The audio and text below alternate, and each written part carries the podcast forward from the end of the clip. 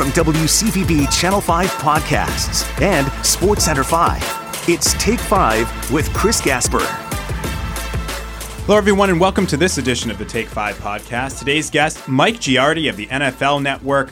Mike also used to work here in the Boston area. He's well known to everyone, does a fantastic job covering the NFL, and he's also sort of the unofficial Jimmy Garoppolo biographer. On this podcast, we talk with Mike about Tom Brady going to a 10th Super Bowl and the first one without Bill Belichick. We also discuss who the Patriots' best quarterback option is for 2021, and it's not who you think in terms of Mike's opinion. I think the best option, Ellen, is Jimmy G. And it's really interesting to me because I think Bill Belichick looks at Jimmy G as the one who got away. Obviously, a tough season for Bill. But when Jimmy G went to the Super Bowl last year, Bill Belichick sent him a congratulatory text. I have no idea whether he's done that or not with Tom Brady, but it just sort of seems like maybe the emotions involved in this are a little different for Bill Belichick with Brady than they were for Garoppolo. Do we really think that this is keeping Bill Belichick up at night? I don't know if it's keeping him up at night, but I think that these two guys are very competitive.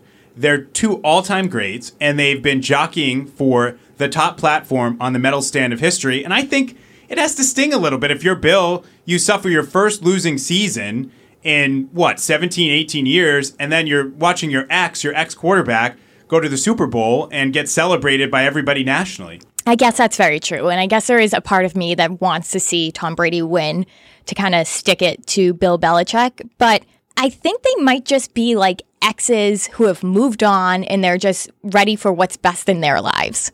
I like that. That's a very mature professional approach. So you're saying they're sort of like the Kristin Cavallari, Jay Cutler. Oh well, have you seen that gossip that's been going on this well, weekend? they had that photo they posted together where they basically said, "Hey, you know, ten years together, you can't break that." And maybe for Brady and Belichick, you're saying twenty years together, you can't break that bond. Well, it's kind of like you know we saw this weekend that Bridget Moynahan tweeted to Tom Brady saying, You said you were going to do it and you did it. Congratulations. They might just both be classy and want to move on. And, you know, we might be saying this about Bill Belichick and Jimmy G one day. Maybe. I don't know. I just sort of look at it this way. I think that Bill Belichick clearly wishes no ill will to Tom Brady, but it's also like he probably doesn't want to see him lighting it up in year one without him and going to the Super Bowl. You know, it's kind of like if you have an ex, you, you don't want anything bad to happen to them. You want them to be happy, but you also don't want to see their engagement photos splashed all over Instagram when you've been broken up for six months. Wow. That is so true. And that hits hard. wow. I couldn't agree more. You're just sitting there watching TV, you got pizza on your stomach, and then your your ex boyfriend is engaged to some yeah. some individual. That's what this is like for the Patriots and Bill Belichick with Super Bowl 55. In a way, it's sort of a no-win for the Patriots because if the Chiefs win, they're the first team since the Patriots to go back to back, and Andy Reid accomplishes something that Bill Belichick accomplished. And if Brady mm-hmm. wins, he wins the Super Bowl without the Patriots and Bill Belichick, and that's not ideal either. But I do think better times are ahead for the Patriots, and Mike Giardi is ahead for you guys. That's next. Hey, Boston, let's talk sports. WCVB Sports Center 5, The Contact. Source at MLB tells me expert analysis. That's going to be a major point of contention. On air. I talked to a high ranking source. And exclusive articles free on the WCVB app. Duke Castiglione, Chris Gasper, Bob Halloran, and special correspondent Mike Once Lynch. Again, the strongest team covering Boston's teams. The only game in town. WCVB Sports Center 5 on Boston's news leader. All right, now, as promised, we're joined by Mike Giardi of the NFL Network. You guys are all familiar with Mike and his work in the Boston area before with NBC Sports Boston. Now he's big time, big time national reporter, but he has great institutional knowledge of the Patriots and the league. So I want to start here. Obviously, the big story nationally and locally is Tom Brady going to a 10th Super Bowl. This is the 10th time, Mike, in 19 seasons as a starter that he's gone. That's incredible. It's more than 50% of the time. What does going to this Super Bowl in his first year in Tampa and his first year without Bill Belichick mean to Tom Brady's legacy?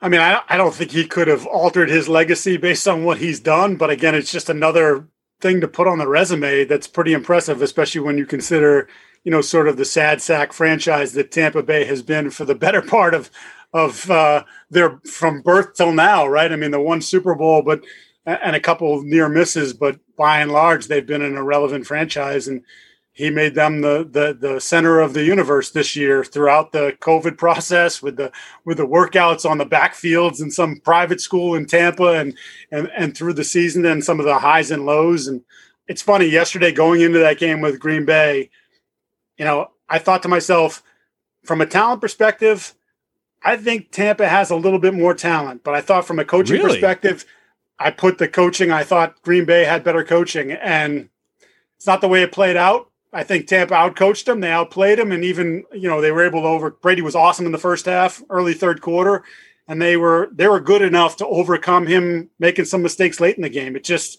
that team is a team now. You know, we we want to put it all on like Brady changed the culture, and maybe he helped change the culture for sure, but they got some dogs on the other side they of that do. ball that they are do. making great plays. And mean, Devin White's a star in my mind. Lavonte David's been a star. We just we didn't pay attention to him. So uh, they become a true team, and it's it's uh, it's a lot of fun to see it come together. It is a lot of fun, and I am one of those Bradyophiles who does give him credit for changing the culture. I know, I know. Because I just think, look, there's an idea there where he gives a team a certain belief, and you've heard that from a lot of people in Tampa, including Coach Bruce Arians. The belief he gave everybody on this organization that this could be done. It only took one man. So when you're hearing it from those guys down there, they're saying, hey, you know, he gave this organization a belief. And I, I, do think that there are intangibles there with Brady.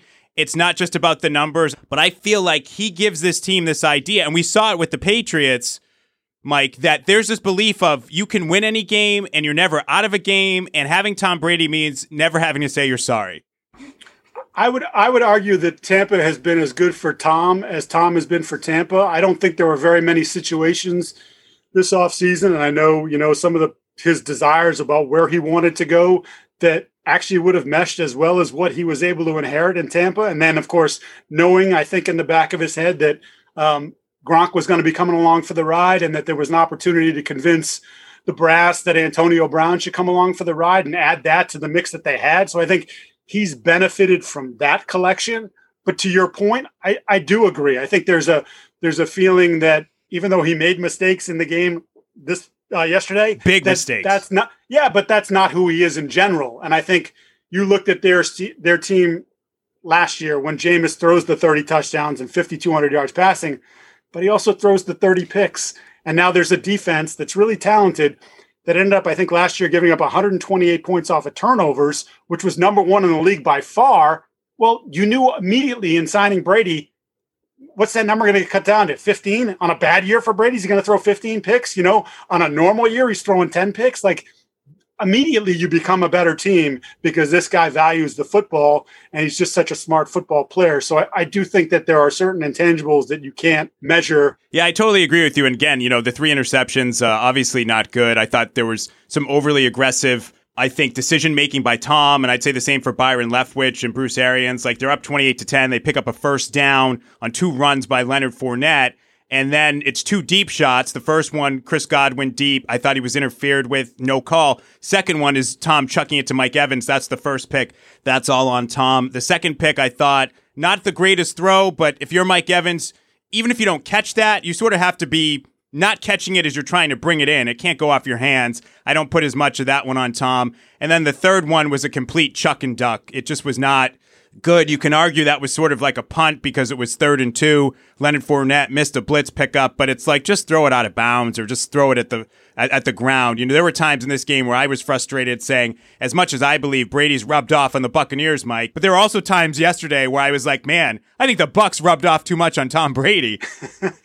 yeah, I, mean, look, I think I think one of the attractive parts about Tampa to Tom, we're talking about all the talent that was going to be around him, is also sort of the freedom to just get out of that box that we you know maybe he feels like he's been painted in as I'm a guy who operates between the numbers. And I mean I, my my little shifty slot guy and that's that's where I feed off of. I feed off the tight end running down the seam. I want to I want to let it ride a little bit. I want to I want to throw it. I want to show people that you know at 43 I can still cut it with anybody in this league. And there are times where that's actually worked for him. And there are times where you know what Tom there's a reason why you've had a lot of success, uh, many reasons. And part of it is because you know where to throw the ball, pinpoint accuracy, get a guy for run after the catch, and you do some of your best work in between the hashes and in between the numbers. maybe just maybe just go back to that. Maybe just do that. It's a good point, Mike. It really is. I mean, again, I'll say, you know, there were six drops and or deflections. I'll count yep. the Evans thing not as a drop but as a deflection. His numbers could have looked different than the 20 of 36 for 280. Chris, he was awesome in the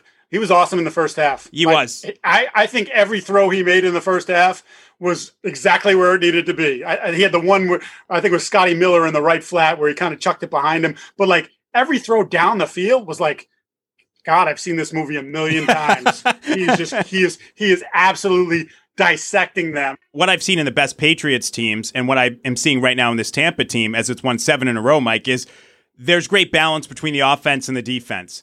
Green Bay had been playing really, really well defensively. They had a stretch where they were not even allowing, and for their last five games entering the NFC title game, they hadn't even allowed 20 points per game. They hadn't even allowed a team to reach 20. Tampa puts 31 on them. To me, that's good complementary football. Yeah, I don't think there's any question that there is such a balance with that group, and you're seeing some of the the players on defense sort of step into the limelight and I mean, I, I can't say enough about Devin White. Oh, he's, he's unbelievable. A, he, is, he is everywhere, and that's not a little dude. That's a big dude yes. who runs like he's a running back. He is Luke Kuechly esque at this hit, point. Yeah, he. I mean, he's he's just a tremendous football player, and he's he's become a star. I think in this postseason for sure. And that's that's a great point about balance. The best Patriot teams always had balance. It wasn't one side or the other. They had to marry those things together. Um, even when you look at the the early run of Super Bowls, when you say that was built on defense more than it was built on Brady. But Brady in the offense made a lot of big plays in big games to make those things happen. So it, it to be a to be a great team, to be an all time team, that's what you have to have. What's your early feel on this game? These teams played obviously in Tampa at Raymond James Stadium, and it was a Kansas City win 27 24. That, that happened earlier in the year. You go back and look at that game, Mike, Kansas City really sort of had their way. Mahomes 37 to 49, 462 yards, three touchdowns, and then really the killer was Tyreek Hill. I, these numbers look like they're out of a video game. 13 catches on 15 targets for 269 yards and three touchdowns. He averaged 20.7 yards a reception. If there's a repeat of that, if the Chiefs run that back, then there's no way Tom's getting a seventh Super Bowl ring. Well, and in that game too, if you remember correctly, like Tampa made a late push on that one, and to me, that was sort of a microcosm of Kansas City's season to this point, prior to to yesterday, in that they they did it when they wanted to do it, and then they got bored.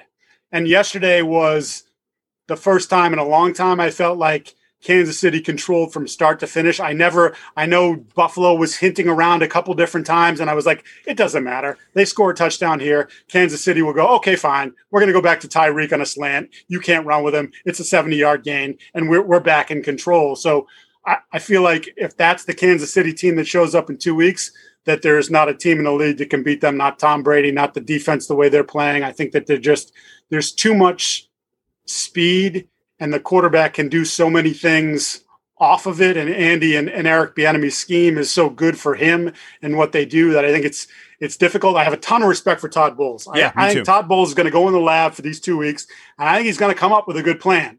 But I just wonder if at the end of the day, you just have enough athletes in that secondary to keep up with the Hardmans and Hills and and you know Sammy Watkins should be full go by then. Like I just think there's there's almost too much. Yeah, I agree with you. Obviously, an advantage for the Buccaneers and being the first team to play the Super Bowl on their home field. There'll be 22,000 fans there. We'll see how much of a difference that makes. But also, I think they're going to have to run the football and run it better than they did against Green Bay. I mean, I know Leonard Fournette had the 20 yard touchdown run, but overall, they had 24 attempts for 76 yards. You need to be able to keep Patrick Mahomes off the field offensively. They're going to have to run the ball a little better. But Ronald Jones did have a big game in that first matchup, uh, averaging seven yards per carry. So I want to sort of segue a little bit to the Patriots here, Mike. What do you think Brady playing in this 10th Super Bowl means for the Patriots? Does it mean anything to Bill Belichick? Does it light a fire under Bill Belichick in any way? I think the fire is lit under Bill because they didn't achieve what he had hoped they were going to achieve this year. I think he thought that with Cam, they would get competent quarterback play, and some of the younger pieces would come along, and they'd be a they'd be a playoff team, and and they weren't. They, they were far far from that. Even though some people kept propagating the path. that is true. I did. You know, I I, I, I um, guess I had too much faith in Bill and not enough faith in the other teams in the AFC. Yeah, and it's true. And I think there were moments where Cam, not nearly enough, but there were moments where you thought, well, maybe he's turned the corner again. Maybe he's going to give you something different. And it just, it didn't happen. So I think they're going to be motivated by that and surely that. But look, throwing Tom Brady getting to a Super Bowl or, or worse yet for New England, him winning a Super Bowl, then yeah, maybe that throws a little, you know what? We weren't going to give up that extra third round pick for this guy, but you, you know what? Screw it let's go. Let's do, let's just do it. Let's just do it. So, but they have a lot of work to do. I know they have a ton of cap room, and I think a lot of people are like, "Well, tons of cap room. They'll go get this. They'll go get that." And well, there's also players on their own roster that they have to decide if they're going to pay, and if they don't pay them, they don't have ready built replacements for them. So it's not as if they can go out and you know take two wide receivers off the market, the two top guys, and go get the quarterback and and and go get the defensive tackle or the linebacker that they need. Some of this stuff is going to have to be done creatively or through the draft, and that's why I think it's a little bit longer of a process than maybe people were kind of hoping for. Yeah, that's interesting because I think that again, you had Tony Romo saying at the end of that AFC title game, "Look out for the Patriots. You know they're going to be right back." I, am telling you, New England's going to get back in this thing. I have a feeling Belichick, with that much salary cap, he'll find a way to come back in this thing. I don't know if Romo's right. You know, I don't know if that's true. Uh, certainly, Bill Belichick with cap space is scary. Here's what I wonder: if if Bill at all changes sort of philosophically how he looks at building a roster, because it's been so successful for so long, but it's always been about next man up. And I've always felt there's one quarterback that made that possible, and it was Tom Brady. And I've always felt there was one position where you can't just say next man up and another cog, and that is the quarterback position. And I go to Ian O'Connor's book, which is excellent. He's an excellent, excellent journalist. Mm-hmm. And there are Patriots coaches in their quarters saying that Bill's system made Brady, not the other way around, and that the Patriots feel like they could win with any of the top 15 quarterbacks in the NFL. Do you think that's still the prevailing notion in Foxborough? Because I think one of the things Bill does so well, Mike, is he adjusts? So do you think he yeah. changes here? Do you think that that that theory changes? I, I, think he has to change, and I think we you, again. You just saw this weekend. You saw four of the best quarterbacks, different age brackets. We got the old guys on one side and the young guys on the other. But probably the guys that were the four best or four of the five best all year long. They are they were playing for the right to go to the Super Bowl. You and I, I, just, as I watched it, I tweeted at one point, like, geez, it's, you know, imagine that. You know, good quarterback play is important to having a good football team. Like, I'm going to say this. I think everybody has to say it because we, I enjoyed covering Cam. He, he was more mature than I thought. I'd heard some different stories. None of that played out the way I had it in my head, the preconceived notion I, I had in my head about what Cam was going to be. I thought he was awesome to deal with on many levels. He took responsibility for a lot of different things, but it was bad play. It was bad quarterback play. He threw for 2,600 yards in 15 games in a league where you close your eyes and throw for 250 and two touchdowns every week. Crappy quarterbacks do this. You couldn't get that out of your quarterback. And I, I don't think that there's any way they can look at what happened and Brian Hoyer stepping in in that game in Kansas City and not being able to get Jarrett Stidham any quality reps because we're not wanting to. Right, exactly. Because clearly something's not there that that we had been pitched in the offseason could very well be there. I don't know how they can't look at that position now and say, we, we can't take that approach again. Mike, when it comes to the whole Tom verse Bill argument, do you think that because of the COVID times that we're living in, it was just easier to be a good quarterback than it was to be a good coach? I think it's excuse making. And I and, and I think I'm sure you guys have talked about this at various points over the year. I know I've heard Chris talk about it on the radio. There was a lot of excuse making coming out of Foxborough. And, you know, Bill said it's just explaining what happened. Yeah, but you never explain stuff in the past. Like, yeah, COVID was, a, has impacted everybody, but yet all these teams with young quarterbacks. Joe Burrow looked damn good. I know they weren't a winning program, but he put him in the right direction before he blew out his knee. He had no time in the system. Uh, Herbert gets the call, you know, two seconds before the first game or whatever it was because they punctured Tyrod Taylor's lung, and he has a phenomenal season. So I just think that they didn't do a good enough job assembling talent on the roster and adjusting on the fly, and and they got burned. And and again, go to your point, at the, the quarterback, because I, I still believe if they had gotten competent quarterback play, that they're a nine and seven football team. And nine and seven, I don't know, a break here or there. Maybe you're 10 and six and maybe you're in the playoffs. It just, they didn't, they didn't get that. And, and they have no one to blame but themselves for that. Right. And Mike, I know you're you're well known, at least in my head, as being one of the best dressed. He people. is. He is one of the best. Not- today, but yes. Yeah, maybe not today, but that's okay. We all deserve an off day. Um, what was your favorite outfit from Cam Newton this year? Oh, he had so many good ones. I mean, pretty much everything that he wore, he's about the only one that could wear it, right? I mean, like, I don't know. I don't I- know. I think I could see you in a fez. uh, well, maybe. Um, I kind of like the yellow one. Not Yeah. gonna lie to you. Remember the the full yellow thing? he Yes, had yes, going? yes. That was, The that mask. Was, um, and again, I don't think I can do yellow. I don't think that's a that's a Giardi color. Again, I don't think that's very much for anybody, but for him, he pulled it off. He he was a badass. He rocked it. Well, that, that, I have to say that's high praise when, when Mike Giardi is giving you fashion praise. So, you know, Cam Newton, if he does not come back, at least he has that. He has Mike Giardi telling him he is a trendsetter. So, sticking on the quarterback theme here, I want to ask you about uh, a name that now is available, Matthew Stafford. And I've always looked at Matthew Stafford of the Detroit Lions as sort of a maybe better version of Drew Bledsoe.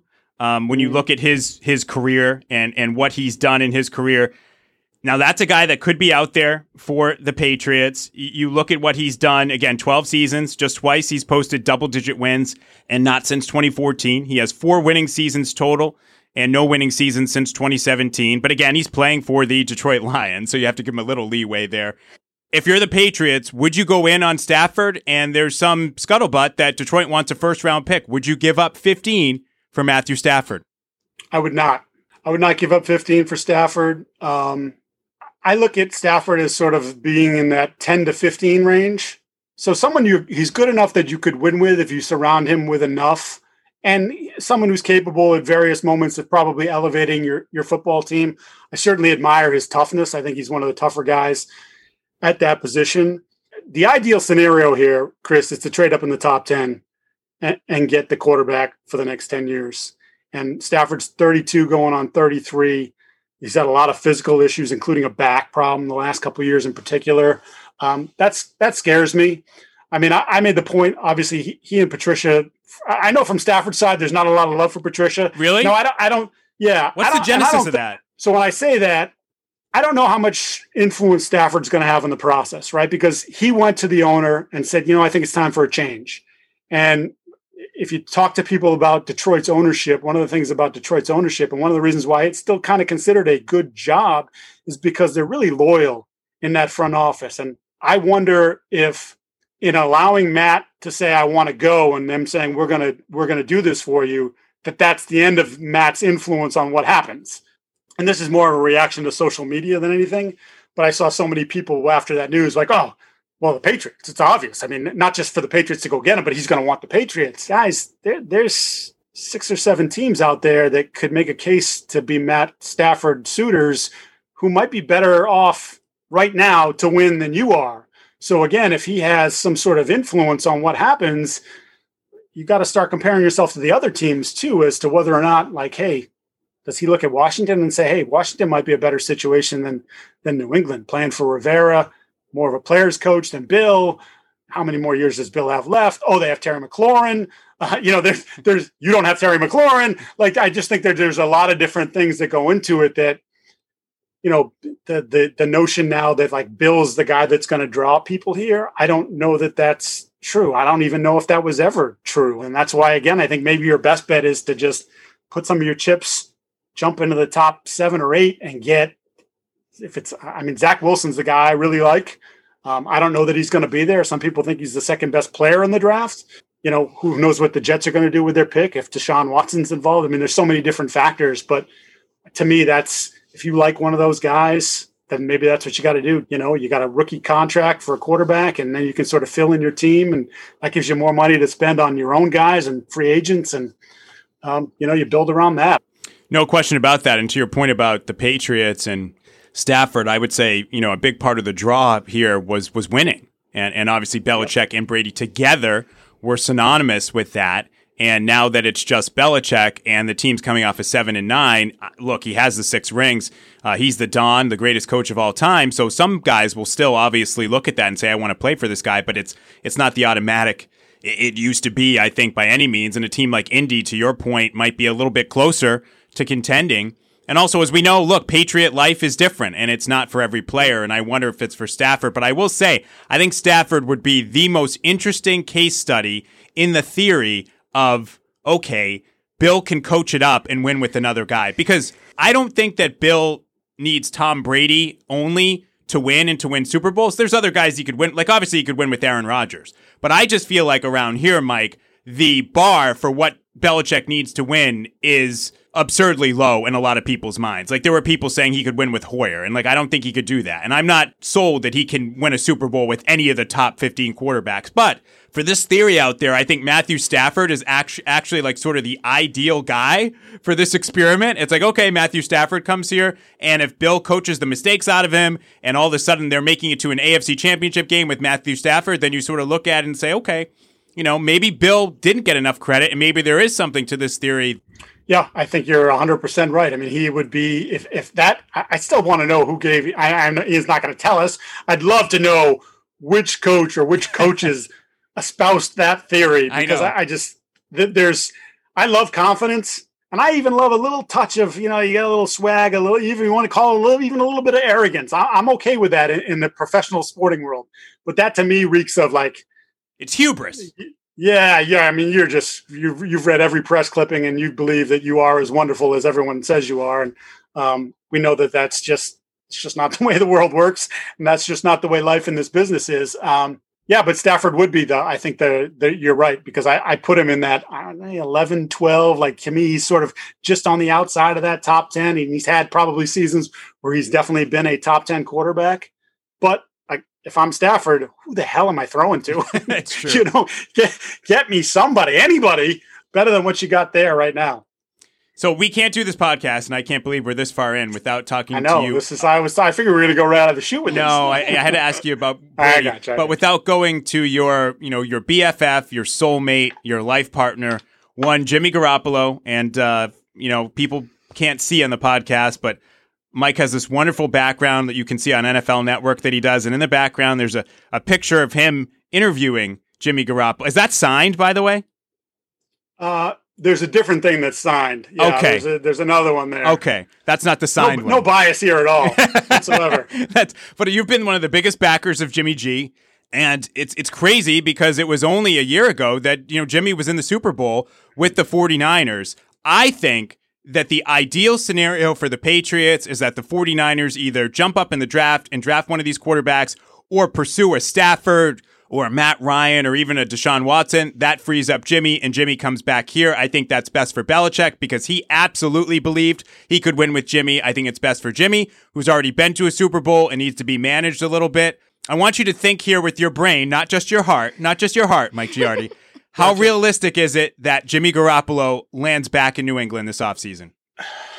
Well, I mean, there are obviously, as you mentioned, there are a lot of dominoes that need to fall. And I think we had a crazy offseason for quarterbacks last year. I have a feeling this one, I mean, already we're in a position where Watson doesn't want to play for Houston anymore. Stafford wants out, and now Aaron Rodgers might take his ball and go home or, or, or try to force himself to a different place. So those are three massive names that obviously would change the entire landscape of what happens.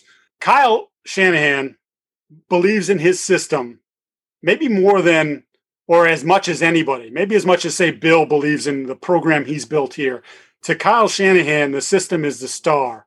And that's why you heard rumblings of what Nick Mullens or CJ Beathard, oh, uh, I can win with these guys. Like he didn't dissuade that notion because he really believed it. And then I think he found out this year that he can't win with that. But I think they're going to be, I think he's always going to be someone who's in the market for an upgrade, always looking to find a better guy. Um, and clearly there's some issues that they have with Jimmy. He doesn't push the ball down the field like he would like. I think Jimmy is, this might be taken the wrong way and it shouldn't be. J- Jimmy was born in a system where independent thinking was was good.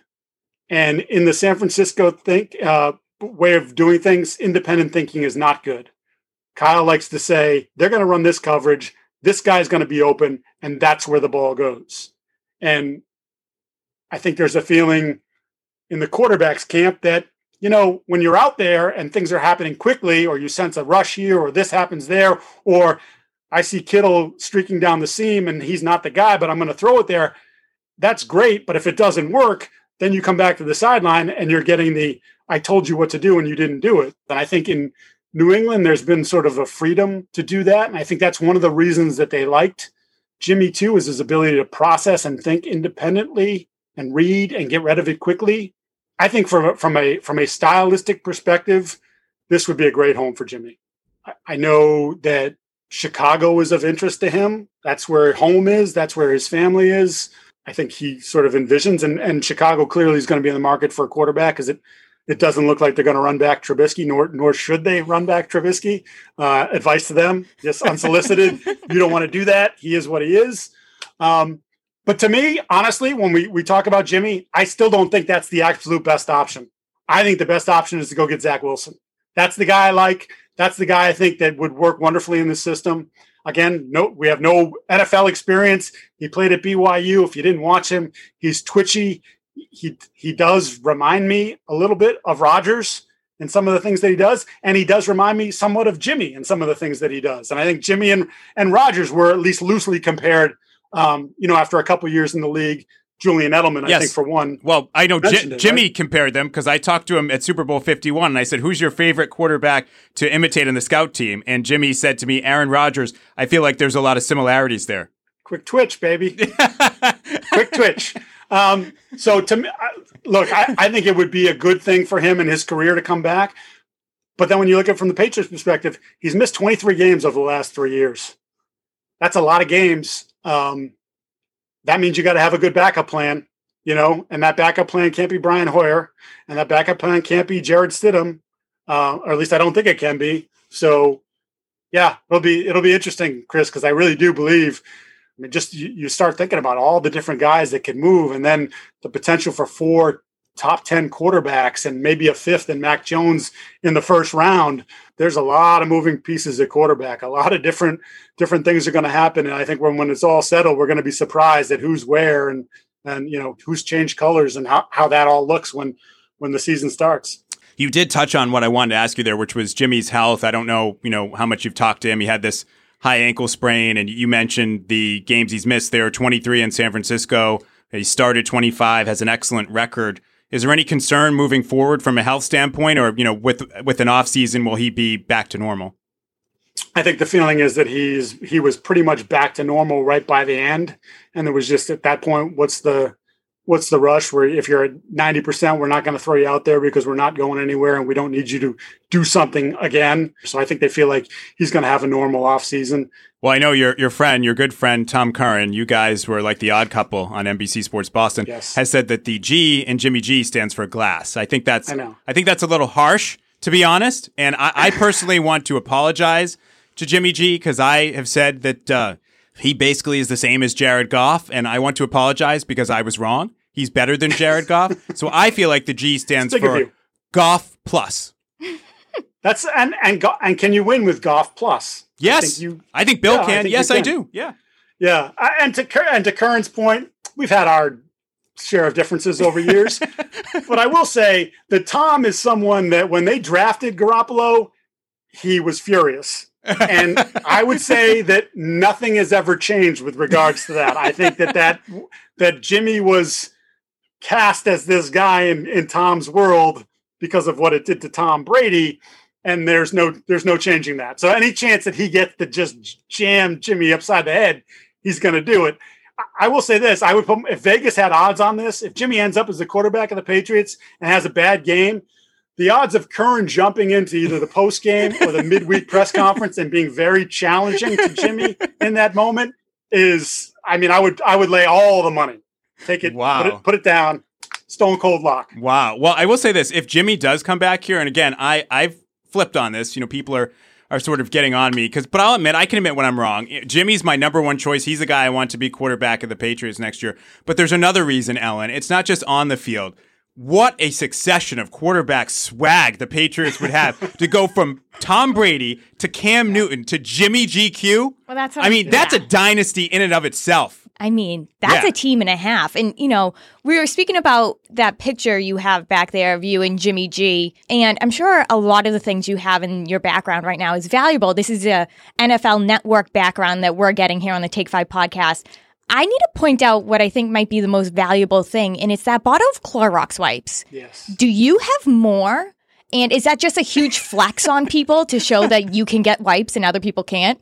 Ellen, I have to tell you. So for for months, I think as many people experienced, you could not find them. Right. And so finally, after you know, we had a little supply, and that supply ran out, and I finally just said, "All right, you know, I'm paying whatever." So I went on Amazon and I paid like a hundred bucks for like three 35 wipe cans. Oh like my just God. stupid amount of money, right? But I'm just like, we used them anyways. We used them long before the pandemic because, as Chris can can tell you, I'm a an incredible germaphobe. He is. It's Incredible unbelievable. germaphobe. He really is. So now we have a now we have a pandemic going on. I mean, this is like you know.